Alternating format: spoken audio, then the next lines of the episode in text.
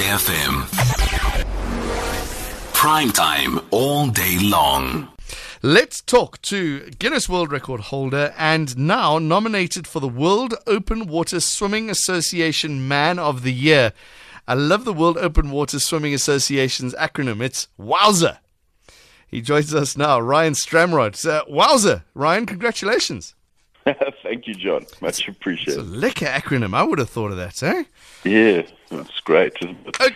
All right, let's talk about why you've been nominated. And I believe you really, really like the water between Blouberg and Robben Island. yes, uh, I do. I, I have made a name for myself in that very water, it would seem. Uh, John, I've been nominated um, in, as category of Man of the Year. So, Wowza World Open Water, uh, sorry, World Open Water Swimming Association uh, is based in Boston, and it kind of recognizes all swims and, and feats that, that happen in, in the open water swimming realm. Um, and because of what I've done through my swimming career in all kind of crazy places and pushed some boundaries here and there, um, I've been on their, their map for a little bit. And then um, last year, 2020, obviously a very difficult year for most people. Um, I reached quite a big milestone here in South Africa regarding the Robben Island crossings, as you alluded to, um, which pinged on their radar, and they put me forward as the only South African to be nominated for this, this award, which in my world is quite a, a nice accolade. Has Lewis Pugh been nominated for this award? I I would imagine he has. Yeah. I'm not sure. I need to ask Lewis. We'll have to find out. We we certainly should. All right, because if you beat Lewis Pugh at something, that's always a good thing. um, okay, we're going to take a break. We're going to find out why you've been nominated and uh, a couple of other records and what you're doing at the moment. It's amazing. Stay close. My guest, Ryan Stramrood, we're going to find out about why he's been nominated for the Wowzer Man of the Year. SAFM. Prime time all day long. World Open Water Swimming Association Man of the Year nominee Ryan Stramrood joins us. Ryan, why were you nominated? Well, I think just because I managed to reach quite a serious milestone that has, that has got recognition worldwide in the swimming circles, um, and done in the middle of the global pandemic when it's extremely hard to actually keep a level of fitness. And obviously, what I do requires um, quite a, a supreme level of, of fitness to to um, to complete what I did. And just for your listeners, um, the the Robben Island crossing, where, which is from the island or from the mainland to the island. Um, I completed that um, 114 times to date, but what uh, I beat the record held by my good friend, the late Theodore Yach, um, who had 108 crossings. And the week before South Africa went into lockdown, I matched his record of 108 successful crossings. And then we got locked down for, and I couldn't train for three months and came out still within the within the lockdown, but when it when we were legally allowed to get in the water, and I managed to take that record, and that um, that impressed them. Okay, so that was back in June, right? That was back in June. yeah. Okay, since then you've done another 15. No, not 15. That was uh, another five. Oh, sorry, my maths is terrible. Sorry, you've done another five. yeah, it's I was late. almost impressed with myself. it's it's a late night. It's been a long day. Right? uh, okay, so without training, you you you still do. Is it an easy swim then?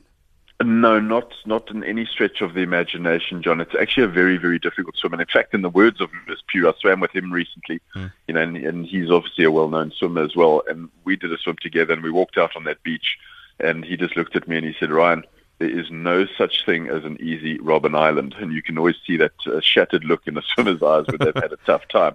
It's a very difficult swim, and a lot of people ask, "Why on earth would you do it so often, over and over again?" Which I'm sure you, you're going to ask me that too, Yes. John.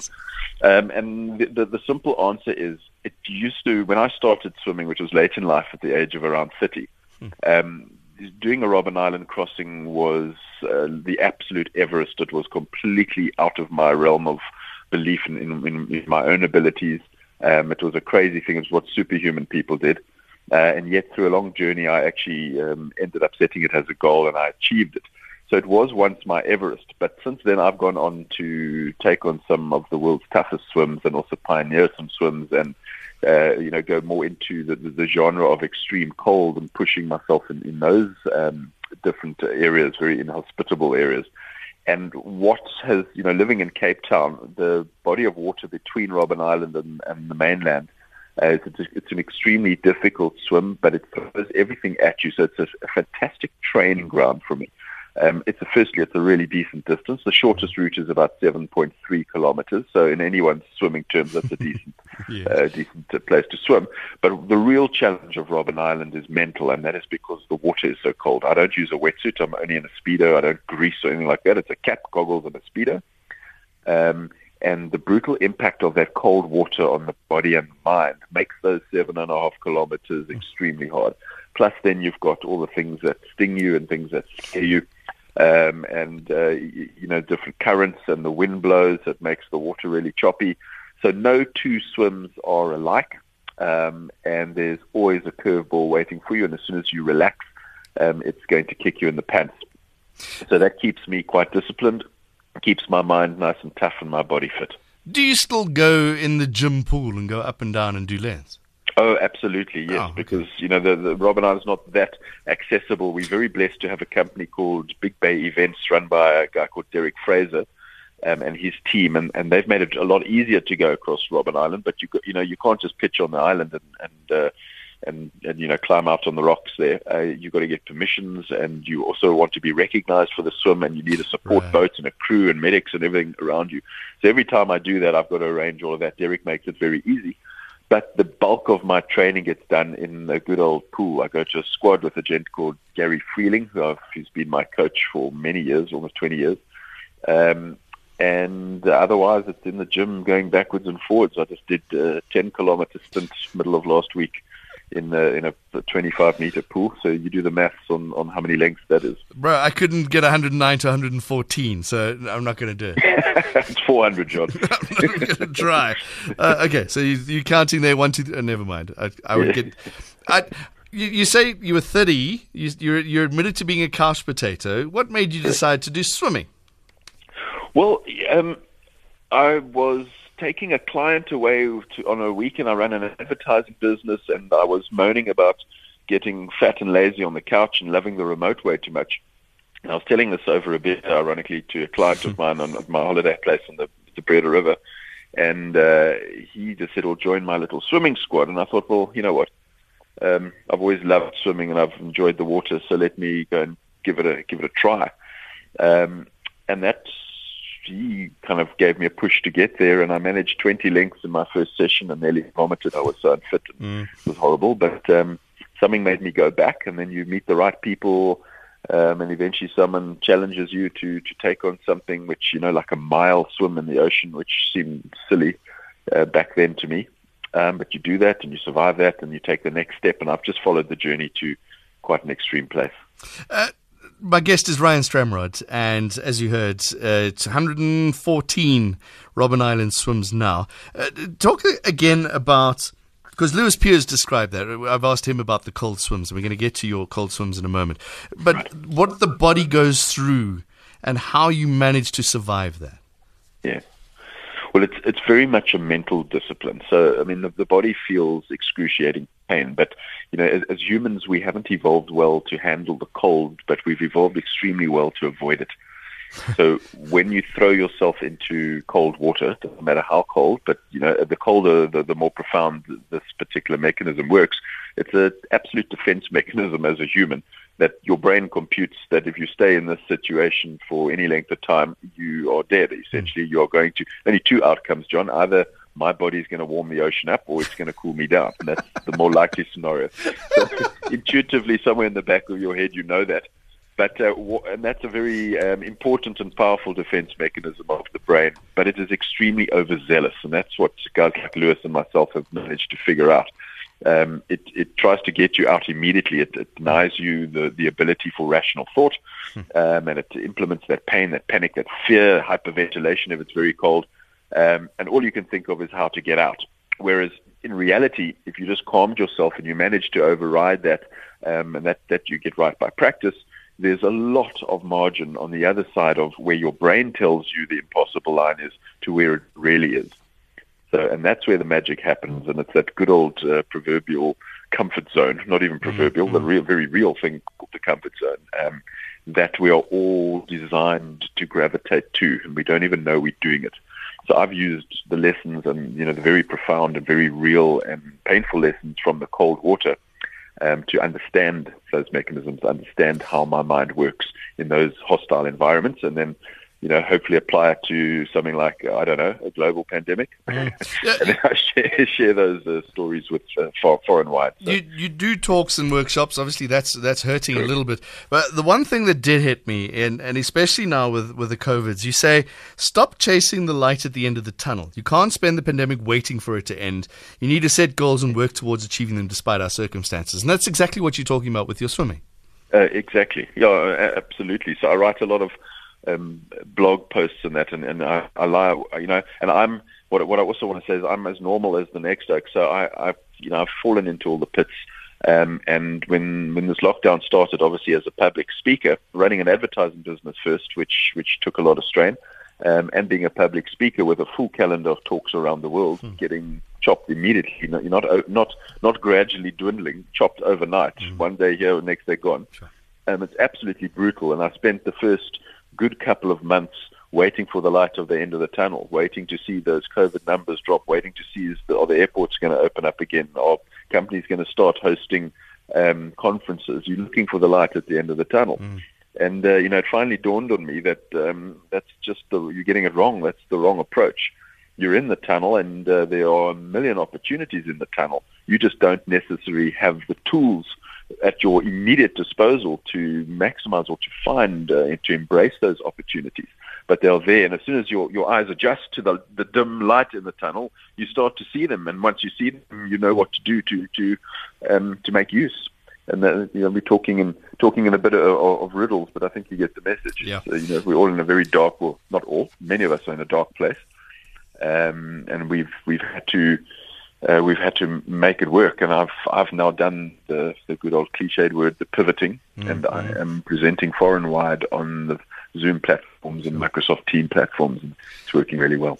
Uh, with the light in the tunnel, you, you proudly say you've completed 114 Robben Island swims. How many have you not completed?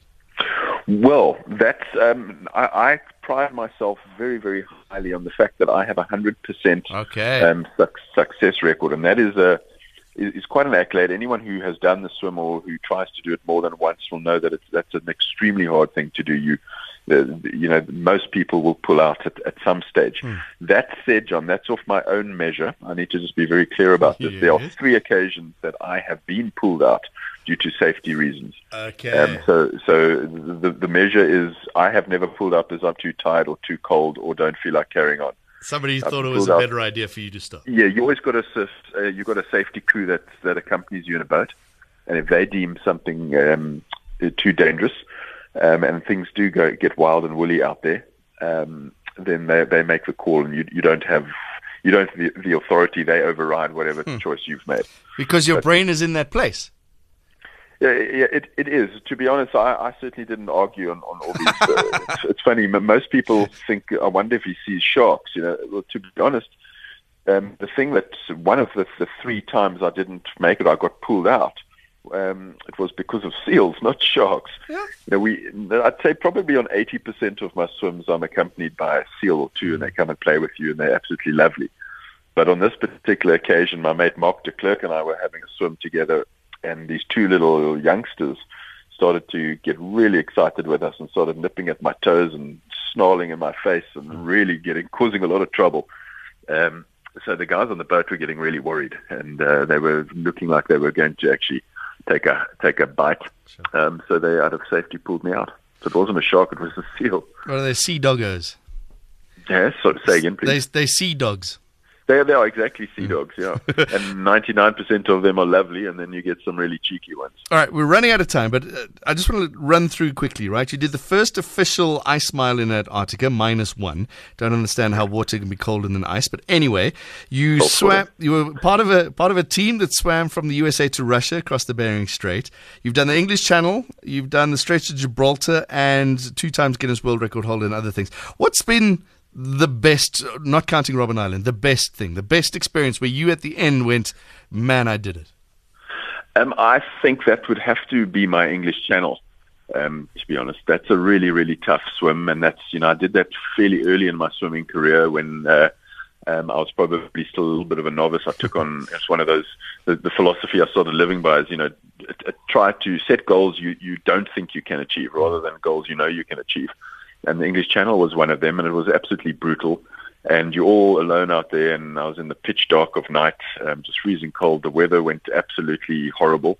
Um, and so, as a swimmer, you can imagine swimming on nice mirror flat water is uh, you know, swimming trying to swim 40 kilometers, and that is difficult. Sure. When there's a howling wind and the waves are rolling you, it becomes extremely difficult. And I had those conditions for a good nine hours of of my swim, um, and I found myself clambering out onto a pitch dark French beach 13 hours hmm. uh, after starting.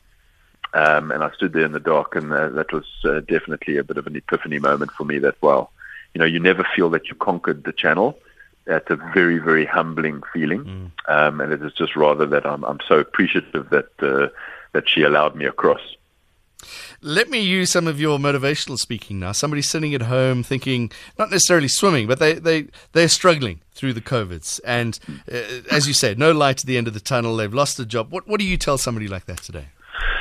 all I can say to, I mean, in fact, there's there's a lot I can say, but just in, in the time that yeah. we've got, very, yeah, I hear you. Very quickly, every single, and I'm going to relate it to swimming because that's what I do. Every single swim that I have been on during the swim in the cold water, um, at some stage, I cannot believe that I'm in this situation. It feels the horizon, that the shore seems an absolute impossible distance away. Um, I hate myself for taking on the challenge because it's so uncomfortable and so brutal and so tiring. Um, and those emotions are, you know, very much matched to what we feel in the middle of this COVID thing. But every single time I have walked out on the shore, within minutes you only remember the good. You only remember the lessons you learned from that very difficult time uh, that's now behind you. Um, and I can promise everyone who's who's battling through this, and trust me, I'm having my challenges mm. as well that we will look back the lessons that you've learnt in this, that you've been taught, some of them brutal, um, and I hope all of those who've been in that situation do recover. Because you know what, if if you don't get out of your comfort zone, and we've all been forced out of it, you don't learn new stuff. And if you don't learn new stuff, you cannot grow. And all of us will have grown through this in some way, and I hope we all use it uh, going forward. Ryan, I hope you can get on the beach soon and start swimming again. Lekker. I'm swimming every day. You, there's lots of loopholes. Okay. No, I don't want to know. Ryan Stramrood. legal. legal, John. Ryan Stramrood, thank you very much for joining us and inspiring us. Ryan Stramrood, well-known extreme swimmer and inspirational speaker as well. Go vote for him, by the way. That uh, Wowza Man of the Year award is an open vote. It's open for the public, and you can go find it at their website, www.openwaterswimming.com. Uh, it's right on the front page there, openwaterswimming.com. If you want to, slash contestant slash Ryan dash Stramrood, but just go to the front page, www.openwaterswimming.com openwaterswimming.com. Openwaterswimming.com is the website to go to. Go vote, go vote for Ryan. It's a public vote. Let's get involved. Let's support him.